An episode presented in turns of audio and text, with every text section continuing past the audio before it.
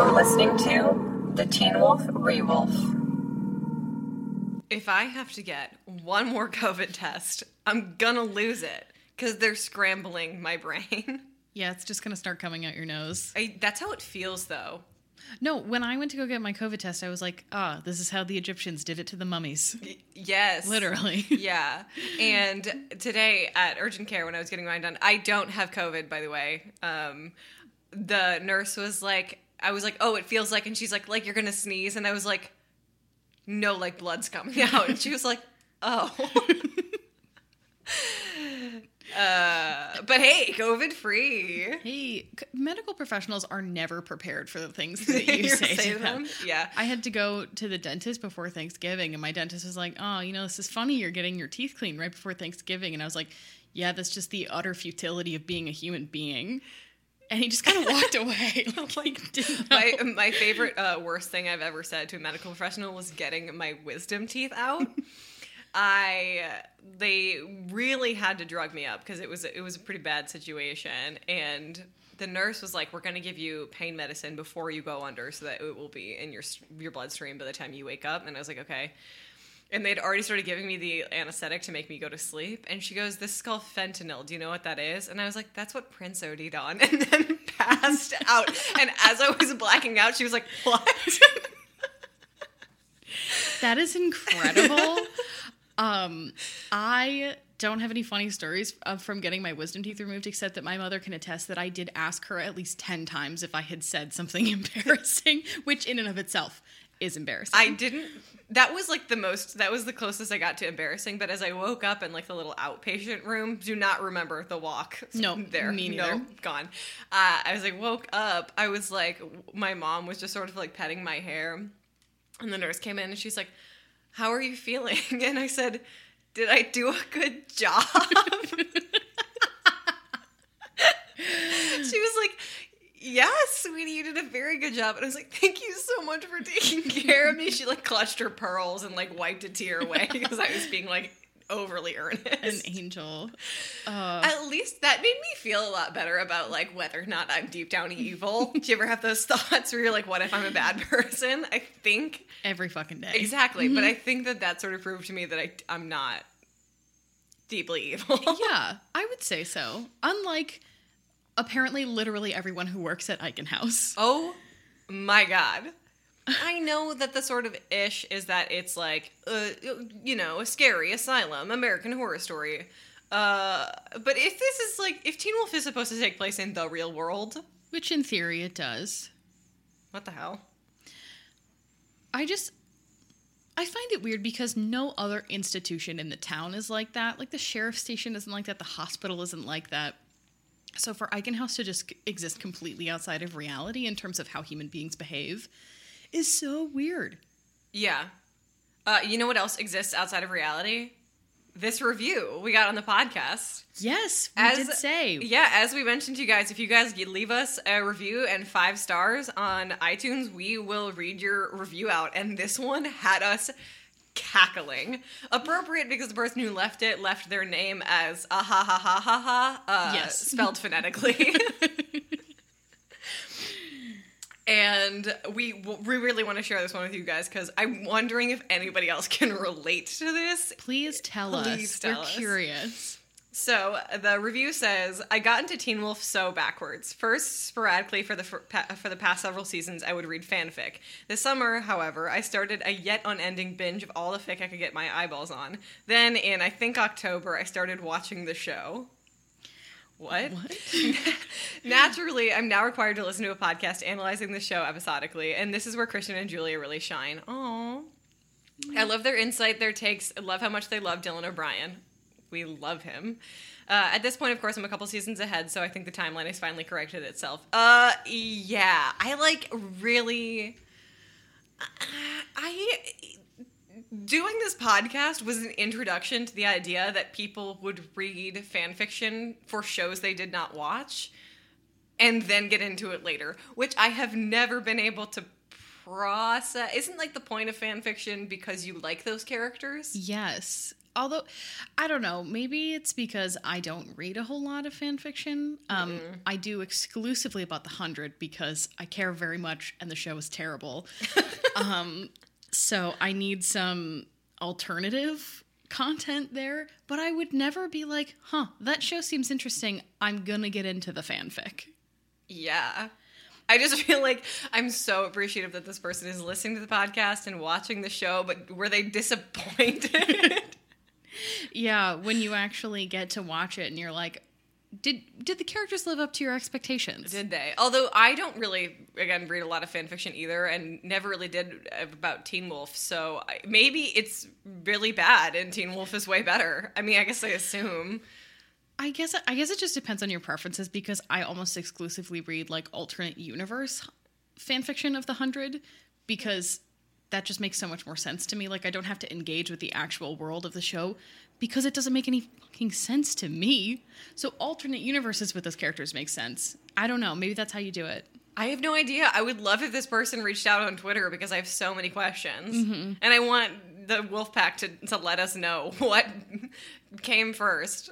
I feel like most people, most people our age who started watching it as it was rolling, people were posting about it on Tumblr, and then that's how you got into it. Yeah. Yeah, I remember seeing it all over the place even though I wasn't watching it. yeah. They didn't get you, but I did eventually. So haha. I really couldn't tell you what it was. Um why I wasn't watching it. Interesting. Should we get into the show? Oh, thank you again, ahahaha, for that review. Uh, it really makes us smile every time we get one. We're like, "Oh, Julia, guess what?" and read it aloud, and that one really made us laugh, and we're eternally grateful. So if you guys review us on iTunes, we'll read them out loud, and then question your priorities. I I do also send them to my mom to show her that we're, you know, doing things. Yeah. And it makes her happy. So there's another incentive for you. yeah. Sometimes I'll be like, "Oh, we got a review on iTunes," and my mom will be like, "Why?" good question, mom. Good question. Well, All right. Now- So I'm, I'm feeling a little bit bad about the Prince comment. I'm feeling a little bad about making fun of our reviewer, uh, which is good because we're about to talk about this episode through the theme of guilt. something uh, with which we are all terribly familiar, I hope. Yeah. If you don't feel guilt, see a therapist Yeah. uh, This and a is- psychiatrist. Yeah, this has been the most guilt-inducing time of our lives. I felt guilty for getting a COVID test because I was like, "Well, I don't feel sick. I'm taking it from somebody else." But like, I needed to get it for work, so like, ah, Literally, I'll run out of body wash and be like, "Ugh, I shouldn't go to the Target." store. I'm yeah, exposing myself. I'm not exposing myself. Exposing others? I don't know. I don't know. Anyway, since we all feel constantly terrible about everything right now, uh, let's talk about how constantly terrible the Teen Wolf characters are feeling. But first, we have to do a recap for this episode, which is called Echo House. Yes. And Christian, you are going first. How do you feel about that? Um, I don't know. I feel like this this was like a, a very sort of typical episode of Teen Wolf. I thought it was good, but like it it we had much longer scenes playing out instead of the like da da da da da 30 second scenes that we have in the episodes that are really hard to encapsulate. So we'll see how I do. And it was kind of all over the place tonally as well. yeah, it wasn't bad, but kind of a letdown after the previous two episodes. Yeah, especially because um, I feel like in the past couple of episodes, even though people are doing different things, it all feels like we're going towards the same place. And this kind of felt like two very different stories were happening at the same time towards a common goal, but the vibes. We're, We're just so we're different. odd. Yeah. Okay. Okay, um, are you ready? Um. Yes. Okay, you have one minute on the clock, starting now. So the sheriff st- checks like Stiles into Eichen House, and he's like really worried because he doesn't have his pillow, and he's not gonna be able to sleep. And then Stiles like gets checked in, and there's a suicide right in front of him, which is like crazy horrible. And then he is in his room and he can't sleep, and he wakes up and he's like, I never sleep anymore, and it's crazy. But he has this sort of roommate who's like showing him around Eichen House. And meanwhile, uh, Chris and Derek are still in jail, and they're talking about what they need to do to like try to figure out how to get rid of the Nogitsune. And Chris is like, I wouldn't feel guilty killing Stiles if Stiles isn't there anymore, and it's like very very sad. And then he tells that to Allison. And so Allison and Scott and Lydia have to formulate a plan to try to find a scroll that is hidden in Silverfinger's like prosthetic to like figure out how to fight the Nogitsune. And meanwhile, Stiles sees Malia at Eichen House and she punches him. And then later he sees her in the shower and he's like, Why did you punch me? And she's like, Because you ruined my effing life, asshole. No one's here to thank you. And then they come up with a plan to steal the keys from an orderly so they can get into the basement because Stiles is like, I know something is down there that's going to tell me about the Nogitsune. And meanwhile, they, the Scott and Kira and Allison get a plan to steal a finger and they fight Kincaid for it. That would be your 60 seconds. I think I did okay. Yeah, you were pretty close Thanks. to the end. Uh, and now we'll see. How you do? I feel like I'm just gonna repeat all the same things you said. Mm. Well, maybe you can catch us up at the end. Yeah, I'm gonna try. I'm gonna try. okay. No. You have a minute on the clock. Are you ready? mm-hmm. One, two, three.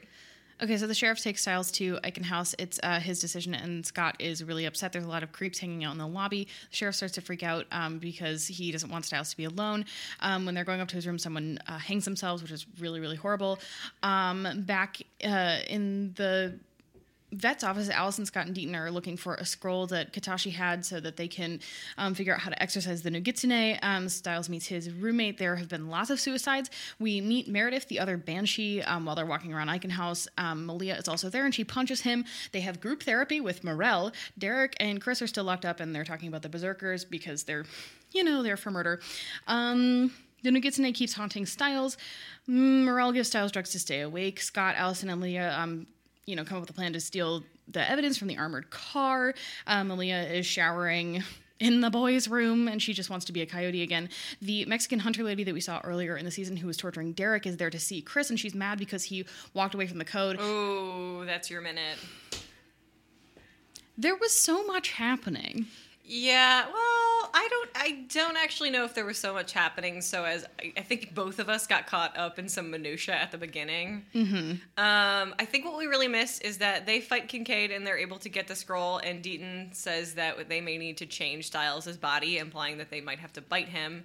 And meanwhile, in the basement, while looking for some answers, Stiles and Malia hook up. We'll get to that. And then he lets the Nogitsune back in because Nogitsune has taken control of Oliver, his roommate. And it's really upsetting. And Yeah. Oliver tries to drill holes in their heads. yeah.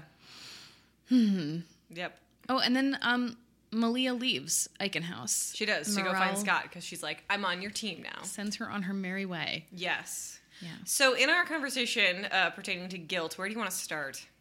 Hmm. Well, let's talk about um, Chris.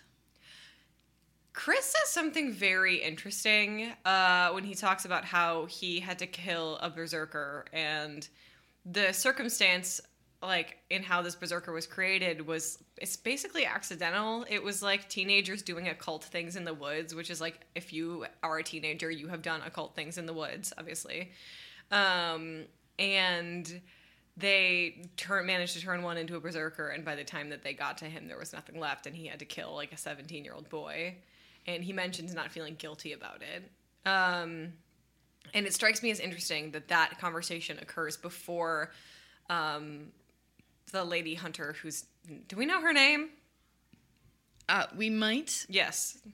It was not mentioned enough that I would remember. yes. So, the sort of like a cartel of mexican hunters yeah, she plays Alba and Jane the Virgin, and that's what I keep wanting to call her. And I know that that's not her name in this show. well i guess we could look up the actress's name you know like good podcast hosts Yvonne but- Coll. Keep talking. I'll look it up. Okay, cool. Um, but he says that, and it, it kind of explicitly says it that it, it's mentioned that that story happens before he's made the switch to no longer being a hunter, and then in the room with um, that lady, he expresses how disgusted he is by the code and how it, you know, Her name is um, Araya, which I do not think we hear up until maybe later. okay, Anyway, Cool. continue. Um, it's interesting to me that he talks about a, a moment pre code breaking of not feeling any guilt and then expressing how horrible he felt about his time where his family lived under the code. And I think that that's a really intricate balance because I think that he still knows that there were lives he did save when he was a hunter, um, but also lives lost because of the code. Like he- mentions His wife. Victoria. Mhm. Yeah, Why that's her I- name. Why do I always want to call her Veronica? Who knows? Yeah, uh, he mentions Victoria, um, you know, for example, and I think that that's a really interesting take on the way that we we look at Chris. You know, he's not perfectly reformed, and even in his own eyes. What do you think? Yeah, I, well, he says something else interesting to Derek where, you know, Derek is like, would you feel any remorse if you had to put Stiles down, is how he phrases it. I mean, like I don't know, they're werewolves. And they use vet terminology. I guess. Um, and Chris has just like this anguished look on his face. And he was like, I would feel tremendously guilty putting Stiles down, but in Ugitsune, I would feel nothing. Um, so he can cl- very clearly make the distinction between like a human being and evil. And I feel like Chris has so rarely encountered pure evil in his life. And now that he's gone through all of these horrific things losing his wife, you know, having that whole falling out with his dad, losing his sister. I think he's finding it easier to understand like what true evil is and part of it i also think is like a commitment to allison mm-hmm. because not only does he feel like tremendously guilty about his role in like scott's suffering of which there is much Yes. Um, but he also just like must walk every single day with the guilt over the fact that Allison doesn't have a mom anymore. Yeah, and he says that to. uh, You just said her name. Araya. Araya, thank you. Yeah. I heard that information and then decided it wasn't worth it to keep. How ridiculous. But yeah, he mentions that to her, and it's. We have not heard him talk about Victoria. No, it's. I mean, Allison got a little bit of time to kind of process that, and we kind of saw it with Chris at the end of like season two, beginning of season three. Um, but it- hasn't been brought up in forever. Yeah. Um, like the, I think pretty sure the last time we see or talk about her is during Motel Cal. No, the episode before Motel California, when she's um in the bathroom trying trying to Yeah. stitch Scott up. So we haven't thought about it in quite some time, but it it clearly It's nice to him. yeah, and it's nice to be reminded of that in in terms of analyzing, you know, the actions going forward of both Chris and Allison. Yeah. Well, I also think their conversation is very interesting, um, him and Araya's conversation, because, and maybe I was misinterpreting this. We didn't have the subtitles on, which I didn't realize um, how much that affected me until I'm trying to think and recall this conversation. Yeah. But she's kind of talking about his family. And his response to that is like, well, that's complicated. Because when you kind of think about it, his family now includes Scott. And to a certain extent, all of Allison's friends, who are all either werewolves or banshees or possessed by a Nogitsune. Yeah. Um, so he now has like this moral responsibility to that family. Yeah. Very interesting. It is interesting. I also yeah, just on on as far as like that plot line goes, I want to touch a little bit on um, Derek, who I think is now whatever guilt he felt when uh, upon what happened to Jackson, because you know that he would believe that to be his fault because Yes. it was, you know. I think that there's an element of being like, I already did this once to somebody and now I'm doing it again. Like, it's not like Derek was the direct result of, you know, Stiles being, um, like, taken by the Nogitsune. But it was everything previous that Derek had done, like killing Paige in the Nemeton and by, like, you know, bringing Scott into this world, like all of those other things. I think there is an element of being like, I can't believe that this is happening again, and I was, you know, at fault for the last time, and it, it's it's. I mean, I, I don't know if you can blame anybody for this one, but like, I don't think that stops anybody from blaming themselves. The radiators are back. Yeah. The OG listeners are like, that's what I was missing from the Teen Wolf Rewolf. Annoying for you guys, fantastic for us because we are freezing. It's, it is cold in Chicago. yeah, and the radios are never on, so now they are. Yeah, Just in time. just in time for us to podcast. Um, yeah, Derek says some something I I found kind of interesting where he was like, "Well, we got lucky with Jackson." Yeah, which yeah they did. Everything about the end of season two was pure luck. But I think that's kind of how Derek functions. Like Derek never has a plan. Anytime Derek has succeeded, it has been because well, no, I'm, I'm, I'm going to backtrack. Not that Derek never has a plan. His plans just don't work. No, So when he does succeed, it is coincidence or it's luck. Or Scott did something else, Mm-hmm. which is actually the end of season two. Is that like Scott came in with like a win at the end? Yeah. So I think Derek doesn't see a genuine way to get out of this. And also, um, you know, of course, we don't know how much Derek knows about kitsunes and nogitsunes, but he clearly knows more than he's letting on, and he knew without having to be told Yeah. about any of those things. So he might be seeing a little bit more clearly into like what a nogitsune can do to you than anyone else. Why he wouldn't just share that information, I don't know. Um, because he, I, withholding information is the only power Derek has in his pathetic little life. Yeah. That's why. Yikes. Deaton too, by the way. Deaton really just loves to come in and inject people with things and then explain later. Yeah. Um, Shoot first, ask questions later. yeah, that's Shoot Deaton's first, motto. answer questions later. Yeah. Uh, I just wanted to quickly touch on that because I thought that that conversation was interesting, especially between the two of them, because both of them are kind of meeting in a middle of Derek being like, fuck the hunters and like my way is always right and da da da da da and like Chris obviously having to reform into being somebody who trusts Derek. You know. The, It's a in- very- the intimacy of being chained to a wall with someone. It's a very mature conversation between the two of them, formerly mortal enemies. Yes. Yeah. um, who do you want to talk about next? Because I kind of want to talk about Scott. Let's do it. Let's do it. Let's talk about Scott.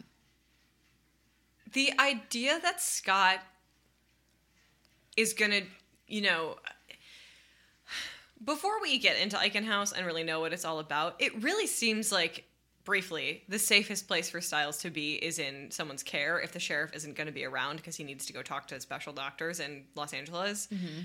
And Scott's whole like, you can't do this, I'm going to break you out is noble, but it's like kind of he's he's letting his guilt get the best of his logic because he has been the one to sort of for the last couple episodes kind of like let Styles go on this sort of Nogitsune parade mm-hmm. because he's been unable to like recognize it or parse it together and now he's still assuming that the best hands are his own which I think is really interesting and you have to think that it is like a manifestation of feeling bad about everything that's been happening instead of like letting Stiles. I think you know he, he- Stiles is- doesn't really think that he's there for mental help. He's there because someone will lock him in a room and mm-hmm.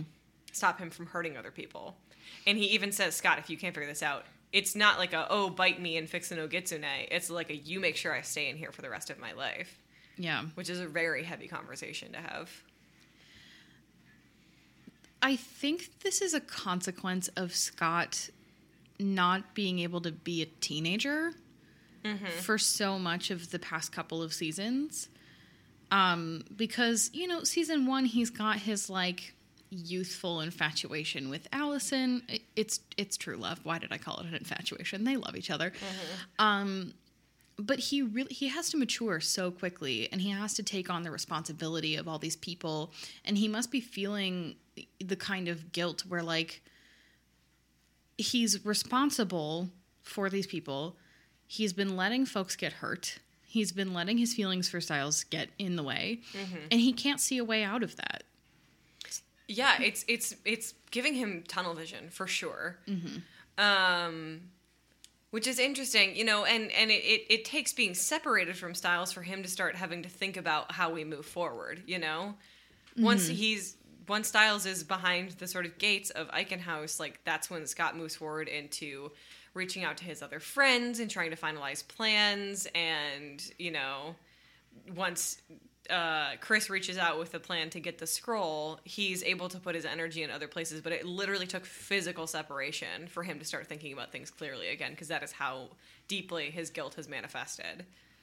Yeah, and he has he has kind of a moment at the end where he kind of gets to remediate some of that guilt um, when he decides that they're not going to kill Kincaid, which is kind of a foregone conclusion if you know Scott at all. Yeah. Um, but I think, you know, with how reckless he has become in the past, you know, half a season, um, and not to mention the fact that, like, they're all still heavily impacted by their experience with the Nemeton, which changed them yeah.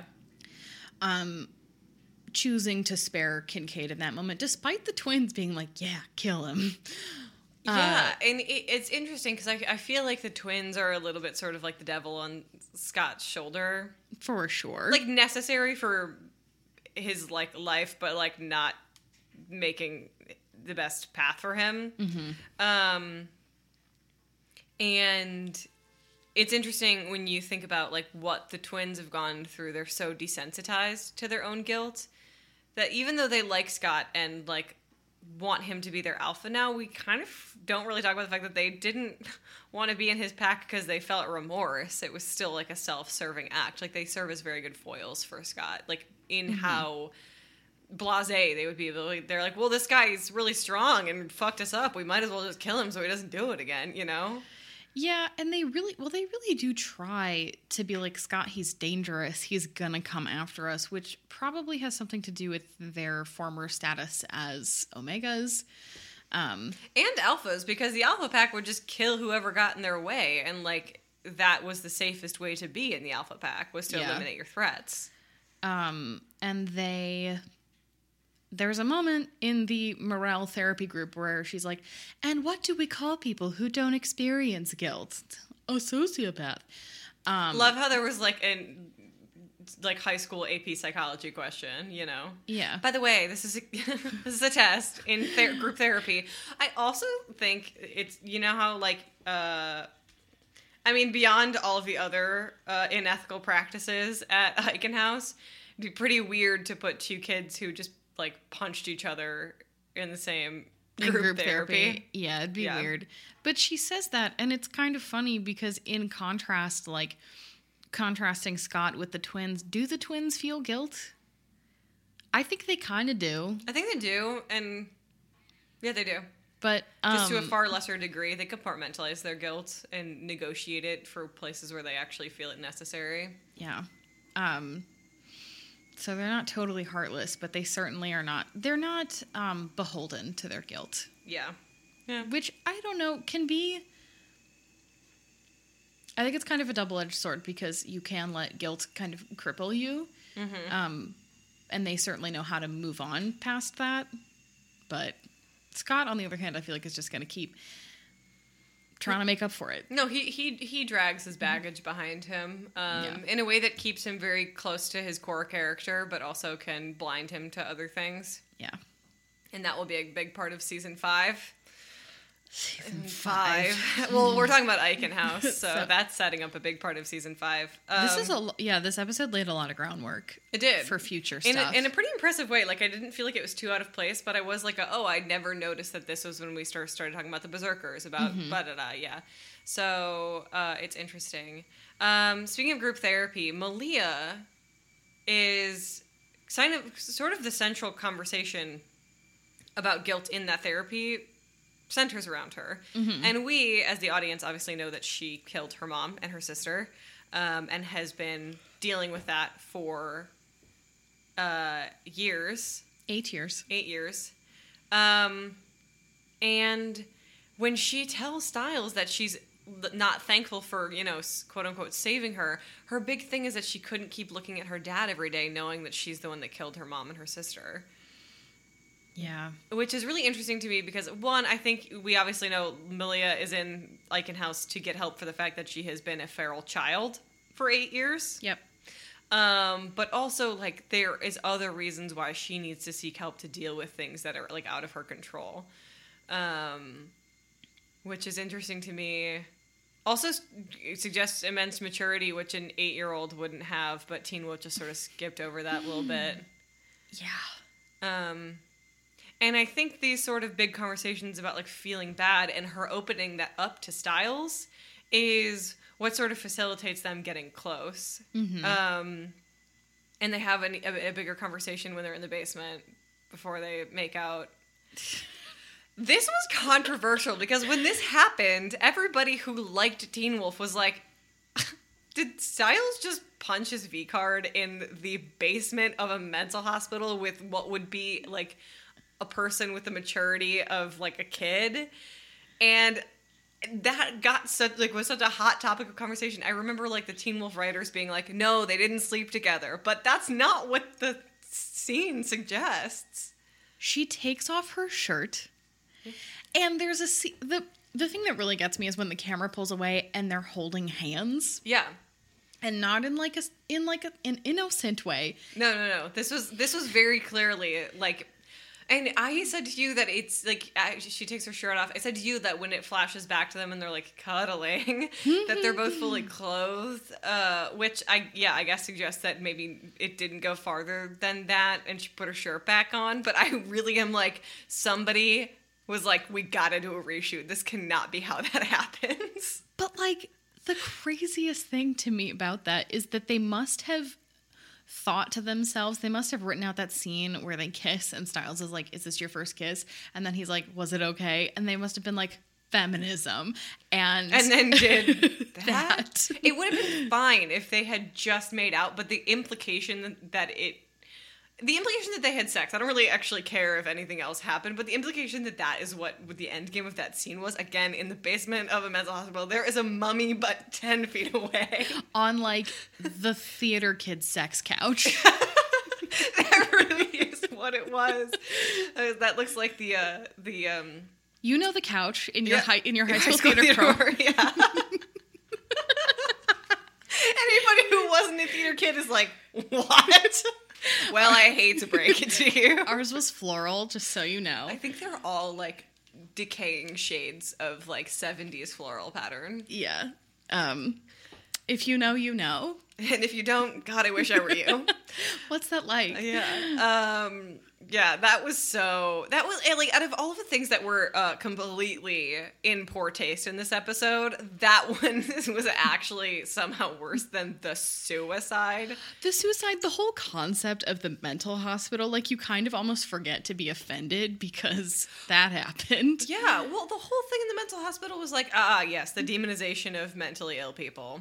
The opening scene where they're walking in, um, and no one has turned on a goddamn light, and it's nighttime, and they're all just like hanging out, and there's someone like literally twitching in the corner. And I was just like, Okay, the fact that everybody's this?" just sort of like walking around in hallways by themselves is like pretty strange. Once again, I understand aesthetically why you would want to do that. I understand if you're establishing Eichen House as like this thing of evil, which we know that it is Yes. because we've watched ahead. Yeah. Uh, we know. Um, that's fine, but like it is so ungrounded in reality that there's nowhere there's you, there's not even a starting point for you to like walk away. Yeah, and even think about the second season of American Horror Story, where, like, in part, the reason why it was so scary is because mid-century, like, Mental institutions are like yeah, we're, we're scary. Like this, the idea of like a sanitarium is terrifying. Yeah. and if you just want to be like being mentally ill and being institutionalized is an upsetting thing. That's interesting. But this was done so poorly, and also, again, why would Lydia's mom put her in that place, knowing what it's like? Because she has real life examples of people who have been in there. it, it is indefensible and inexcusable. Yeah. and, and and it's also just like one thing after the other because it's it's the people milling around in the middle of the night and twitching in the corner. It's the suicide. It's the it's the literally everything else. It's the kid being restrained to his bed at nighttime. The orderly who is just evil. And i know i know abuse happens in the mental health field. Mm-hmm. It's bad. But that was like egregious and terrible because it's on top of literally everything, Everything else. else, yeah. Because I think it would have been so effective, um, you know, if you're gonna have the suicide scene in there, have that be kind of the only thing that's out of the ordinary, because that would have been so much more creepy. yeah well i actually think it would have been more creepy had they actually given that suicide the value it should have had whereas everybody being like Meh, about it was didn't upset me in the way of being like this is scary. It just made me sort of angry because i like the rest of the world am like pretty tired of like mental hospital horror. Yeah, right? Yeah. Um, I also find it funny, and we didn't mention this in our recap, but this um, episode also premiered with a a mature audience, a content warning, Yeah.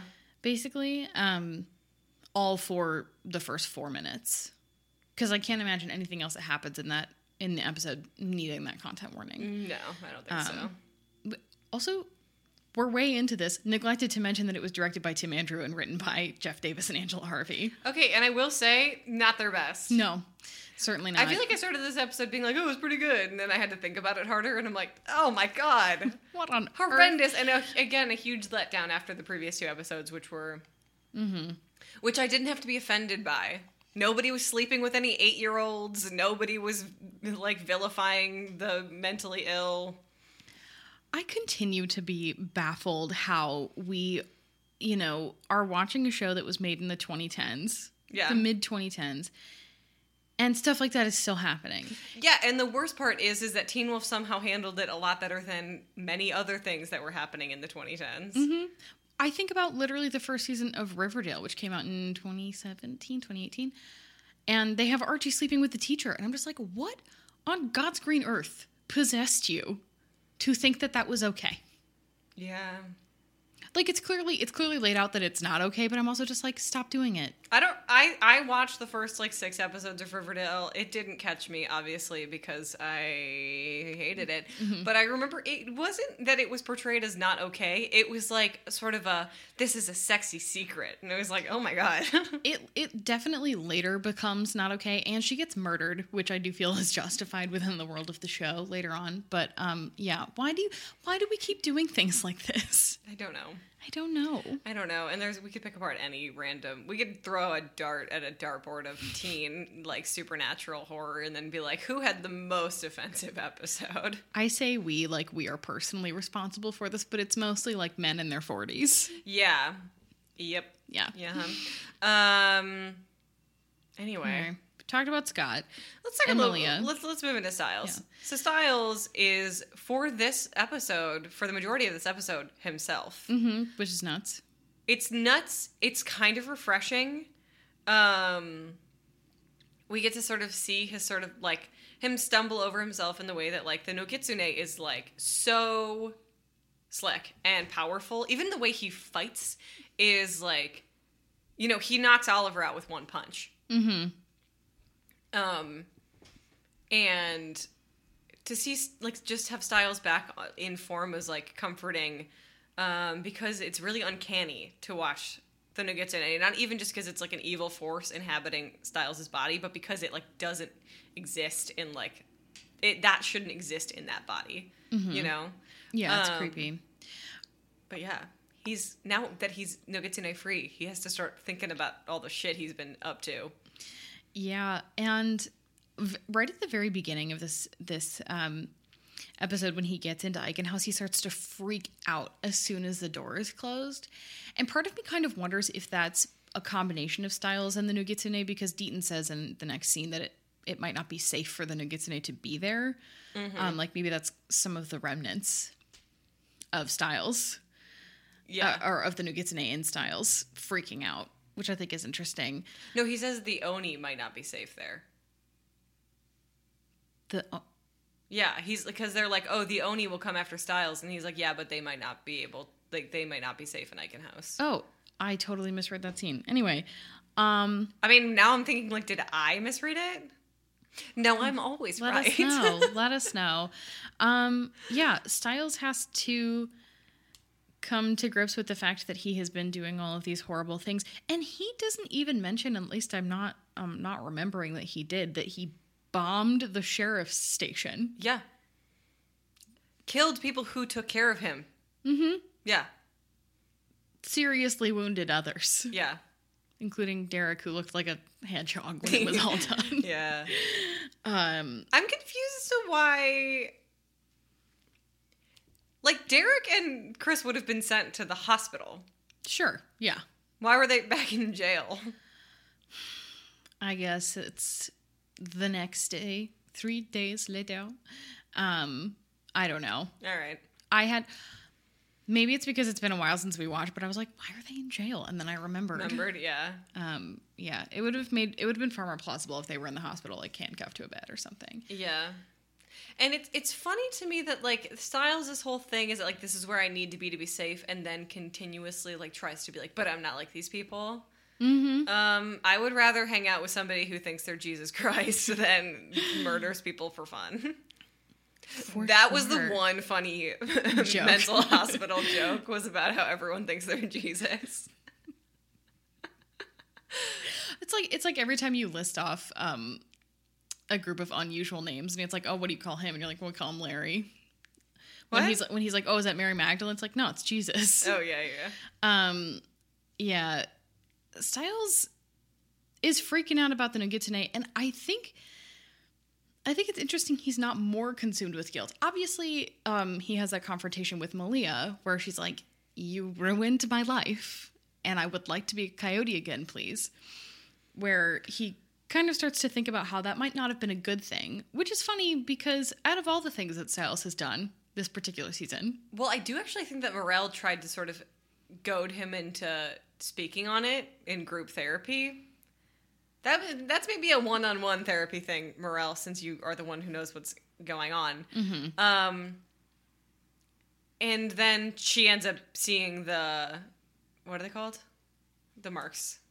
Uh oh, I don't know, but it's like when lightning Yeah, hits it's like you. Lichtenberg or something Yeah. like that. Uh, yeah, the the figures on his back end up, you know, stopping the conversation, only to tell him that she will kill him via lethal injection. Okay, actually, I do think that that's the most insensitive part of the episode. The fact that she would even have a vial of that uh, is no, she would not.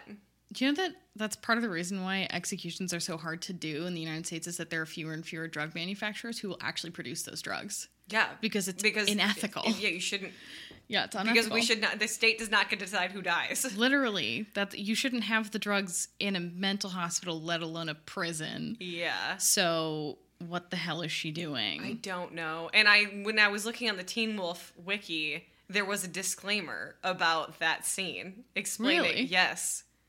What did it say? Uh, it was basically just like these are what these drugs are for. It's not manufactured in any of these states. Like it's only one of three drugs you get during lethal injection. Basically to tell people how bad that scene is. That's awful. So whoever edits the Teen Wolf wiki, thank you. you know what you're about. Yeah. Oh my god. Ugh.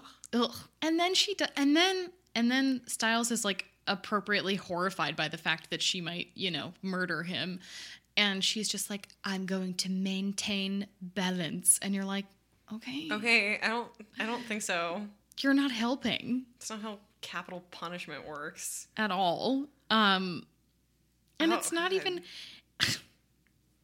Oh, it's just so bad. I know I wasn't thinking as critically about the death penalty in high school when I watched this. I was like, mm, death penalty bad because Yes. again, I experience guilt, therefore not a terrible person. Um, but I wonder if I had been seeing this for the first time, how I would have reacted like as an adult. Oh, you did that though. Do you remember? That no, I, I actually do not remember this episode at all. I think you probably blacked it out. You're just like, mm, that was bad. Moving forward. I really do think that sometimes to get through things like this, um, you just have to forget. Yeah. You just have to be like, I'm not going to think about it because if I think about it, I'm going to get angry. And now you can't ever forget because we've immortalized it in this podcast. It's true. Pew, pew, pew. That's part. I mean, that's part of why like season five is so bad. Um, like I can't remember how bad it is because it makes me so angry. No, all I can picture is Silver Sharpie. Yep. Literally. Silver Sharpie. Silver Sharpie and those three people walking around with their little um, bubble, like old timey scuba diver heads. Oh yeah. Mm-hmm. The aesthetics. The if they were like steampunk, like old timey doctors, I would have been like, "That's great." And the way they did it was so not good. It was gross. But anyway, Stiles is Back guilt. Stiles. Yeah, Stiles is guilt. Uh, I.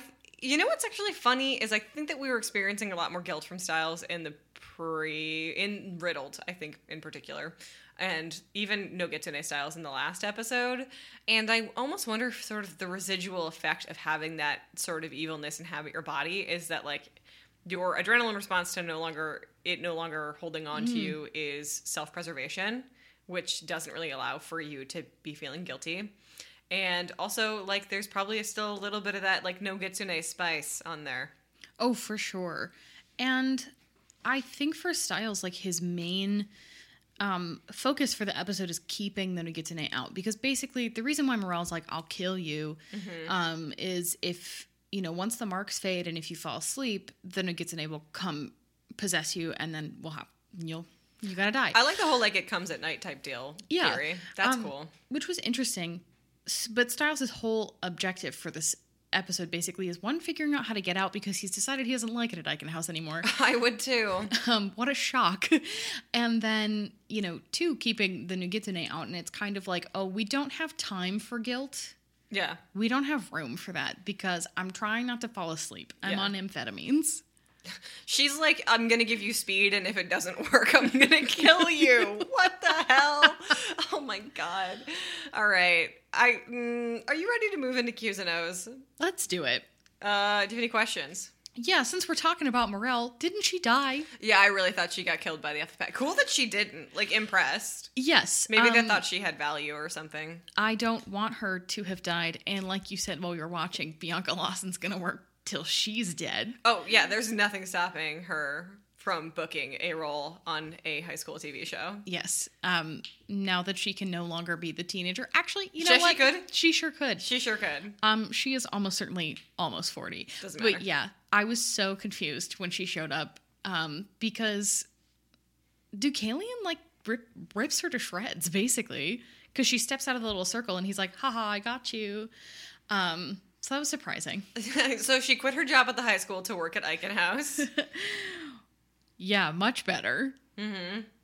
What? I don't know. Maybe she didn't like.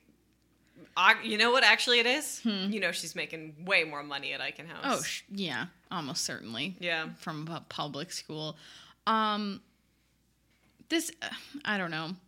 It's not really a question, but I want to know what happened to Coach. Got shot in the stomach in the last episode Uh, with an yeah, arrow. and then he decides to hide in rehab for a couple months. a couple seasons. Um, Oh, actually, he's in the beginning of season four. is he? Yeah. Yeah, I just missed him because I was thinking about it and I was like, what happened to him? We're he- we're hearing about the impact of the bomb blast. By the way, the sheriff's station looks amazing for Yeah, having just been bombed. Crazy how fast that happened. Yeah. They actually have an extra sheriff station on hand. Um, Do you have any questions? uh, no. Do you have any observations? I feel like we've gotten through uh, a lot of them. Lydia looks great. Kira shows up and is like, I know how to use a katana now, which is cool as hell. Yeah, we didn't really talk about the girls, but they girls, unfortunately, in this episode were sort of like to help the boys and to help Scott, and Scott was not the he, was, not the main player. He was not doing it. Um, Yeah. I mean, Allison's main motivation is to prove that her father is not guilty. But, That's true. You know, I, isn't that always someone's main motivation. motivation? Yeah. Um, yeah, At, at its core, Teen Wolf is a cop show. kind of, kind of. Uh, I thought everybody looked good. oh yeah, Lydia's middle part, like sort of bang look, Mm-hmm. very cute. Yeah.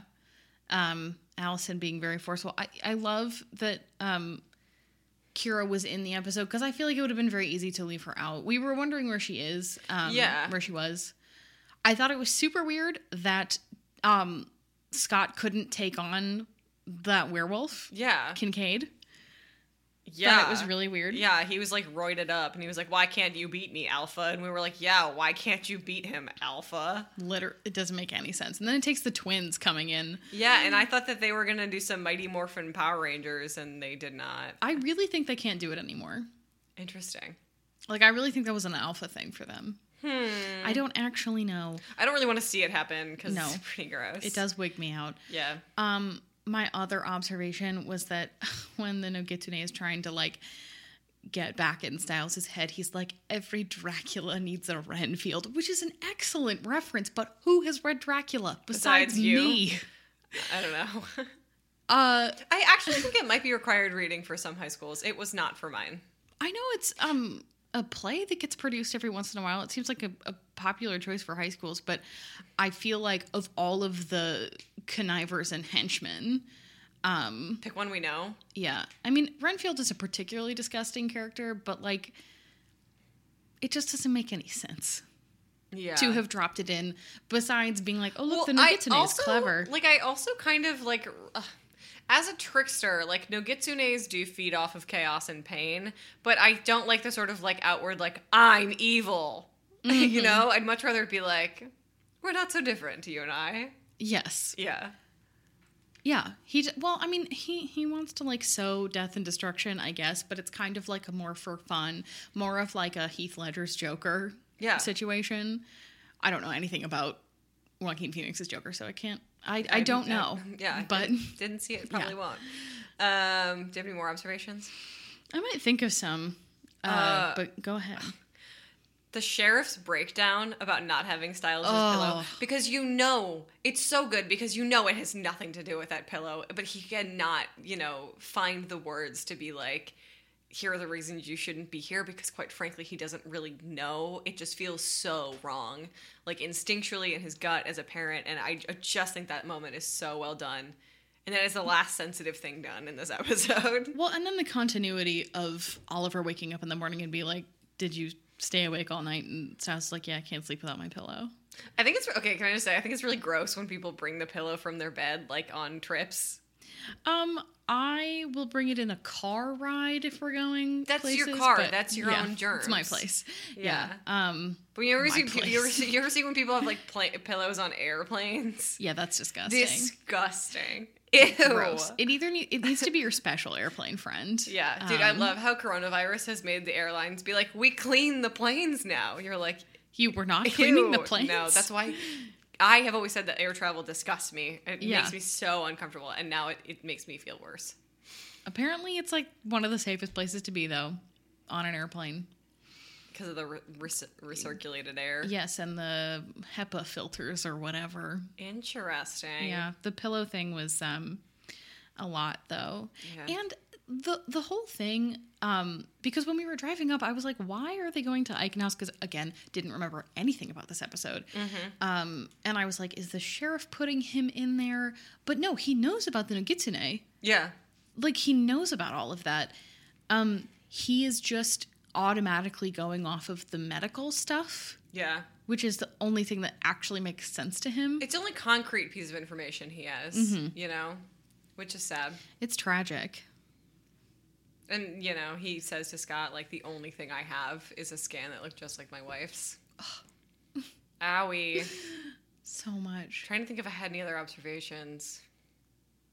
I don't. I'm done. Do you have pack stats? Um, I do. This is the first time we've been introduced to Meredith. Oh, yeah. She's important. She's important. Um, we don't know why. She Oh, didn't you know get any more scenes, but Yeah. You know what I, you know what I, my last observation is? Hmm. I severely missed Isaac in this episode, to no one's surprise. yeah, he's just um busy recovering from being like extra electrocuted. Double electrocuted. I missed him. The fact that um And also, like, had Isaac been there, the twins would not have to be like, we're Scott's strength, because Isaac would have been like, I'm here to help you, and I only fight with my claws for some reason. he loves them. He's Um, dainty. If Beacon Hills were a normal town and um, a person had survived being electrocuted like that, there would be FBI agents coming to like investigate him. If Beacon Hills were a normal town, Isaac would be the most popular dude in school on the basis of just being the hottest. It's true. Um, but Beacon Hills, not a normal town. no. For better or for worse. All right, pack stats. Pack sets, we had three eyes. Um, we had Kincaid and Scott, and then a lovely little moment with Malia at the end when she's walking out of Eichen House Yeah. and her eyes glow a little bit. It's very sweet. No claws. Malia takes her shirt off. Twice. She's naked twice. Oh yeah, she's like fully naked. I write down shirts, and maybe I should just start writing down naked. Naked? Um, yeah. So two two naked. No ads that I saw. I didn't see I could have been ads, wrong. no. And thus far, no sirens. The radiators have been more than obliging though for the ancillary noise. yeah. People are like, I listen to the Rewolf for the background noise, for the ambiance. For the for the whistling of the radiator. yeah. Anybody who lives in a in a pre-war apartment is like, I feel you. There's literally nothing we can do about it besides turning it off and being cold. Yeah. So Which I'm not gonna do again. We live in Chicago. yeah. Um, do you have an alpha of the week? Um, my alpha of the week. Mine's Malia. Yeah, mine would be Malia too. I love when we can give it to one of the girls. Yeah, she's uh she's doing a lot and she's gonna go find Scott. Yeah, and she's she- gonna help she's out. taking on real responsibility that she otherwise would not have to take on at all because she has no obligation to help those people. yeah, she could she could continue being mad at them. No, but she decided that. Mm-hmm. she likes Stiles and she's going to do something about it. which is great. Yes. And we um I don't know if you guys know this. We love Malia. We, I love, I love her. I love Shelley Hennig. yeah. Obsessed. Um, I think that wraps it up. Yeah. Yeah. That has been another wonderful episode of the Teen Wolf Rewolf. If you guys like this episode, please follow us on Twitter at Teen Wolf underscore Rewolf, which is also our Instagram handle. Uh, you can follow us at Tumblr at Teen Wolf Rewolf, and you can join our Facebook page and share the memes and join the discussion at the Teen Wolf Rewolf podcast. Uh, if you really like this episode and you want to hear your words on the podcast, leave us a review on iTunes. We'll read it out loud, and maybe we'll be nicer to you than we were to our previous friend. But we really appreciate it, and it's how we find new members of the Wolf Pack, and uh, we love you guys So much. quick housekeeping. For this month, we're going to do one more episode of The Rewolf of just the normal Teen Wolf podcast and a bonus episode before we take our Christmas vacay. Um, so, heed this warning hiatus is coming. Hate to break it to you, but it will not be a like four month corona hiatus this time. So, Knock on wood. knock on wood. Yeah, we have no idea what's happening. Our table is not real wood, or I would knock on it, but in you know the floor. Yeah. Yeah. Yeah. We're we're working on it. Um, other than that, I have been Christian. And I've been Julia. And we hope you guys have a wolf of a week. Awoo.